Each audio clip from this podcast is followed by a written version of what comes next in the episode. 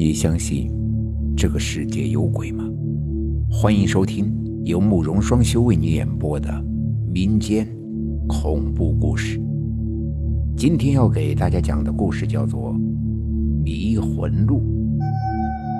这件事发生在九四年，那时候我在山东某技术学校上学，也不学什么正经的技术，没事的时候呀，就喜欢跑到网吧去上网。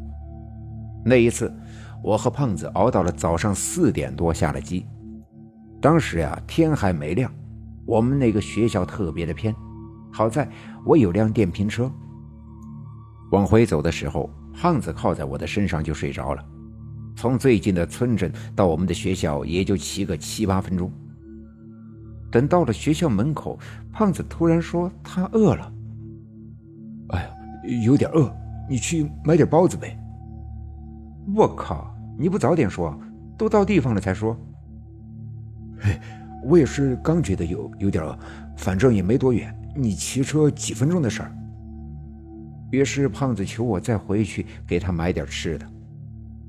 记住啊，那个豆腐脑别放香菜啊。我不情愿也没办法，那笨蛋连电瓶车都不会骑，而且那个时候我也突然觉得有点饿了。就这样我又往回骑，一路上除了树林啥都没有，天也才蒙蒙亮。我看见路边站了一个穿白衣服的女人，我当时胆子很小，因为天还没亮，看见一个白衣服的女人多少有点害怕，因为那里前不着村后不着店呀，而且这个女人还是个长头发遮着脸，于是我就想到了女鬼。他应该是听到了我的动静，往我这边一个转身，看见了他的脸，我才松了一口气，原来是个漂亮的女人。你能载我一下吗？这块实在是叫不到车。这个女孩说她打不到车，让我载她一段。啊，那你上来吧。于是我就让她上了车。我这是第一次载女孩，他一只手搂着我的腰，有种异样的感觉。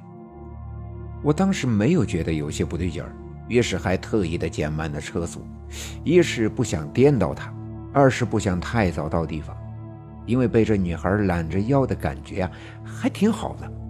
在我当时的意识里，我是一直往村镇的方向去的，但是我发现车子快没电了，按照正常骑行用电量来说，不至于没电的。我当时还想一去一回也就十分钟，一格电就足够了。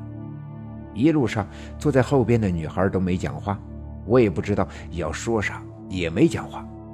然后我听见了电话铃声，是一种很远的感觉，就像隔着很多层东西传来的。我开始以为是她的，但是她没反应，然后我有了一种意识，说电话可能是我的。在那种意识下，我停下了车。我靠，你干嘛去了呀？电话也打不通。果然是我的电话，是胖子打来的，语气很焦急，也很生气。我接电话的同时，我往前头瞟了一眼，当时吓得我屁都凉了。我的车子停在了一个很陡的断崖前面，如果不是我听到了电话，接着往前骑，肯定是掉下去。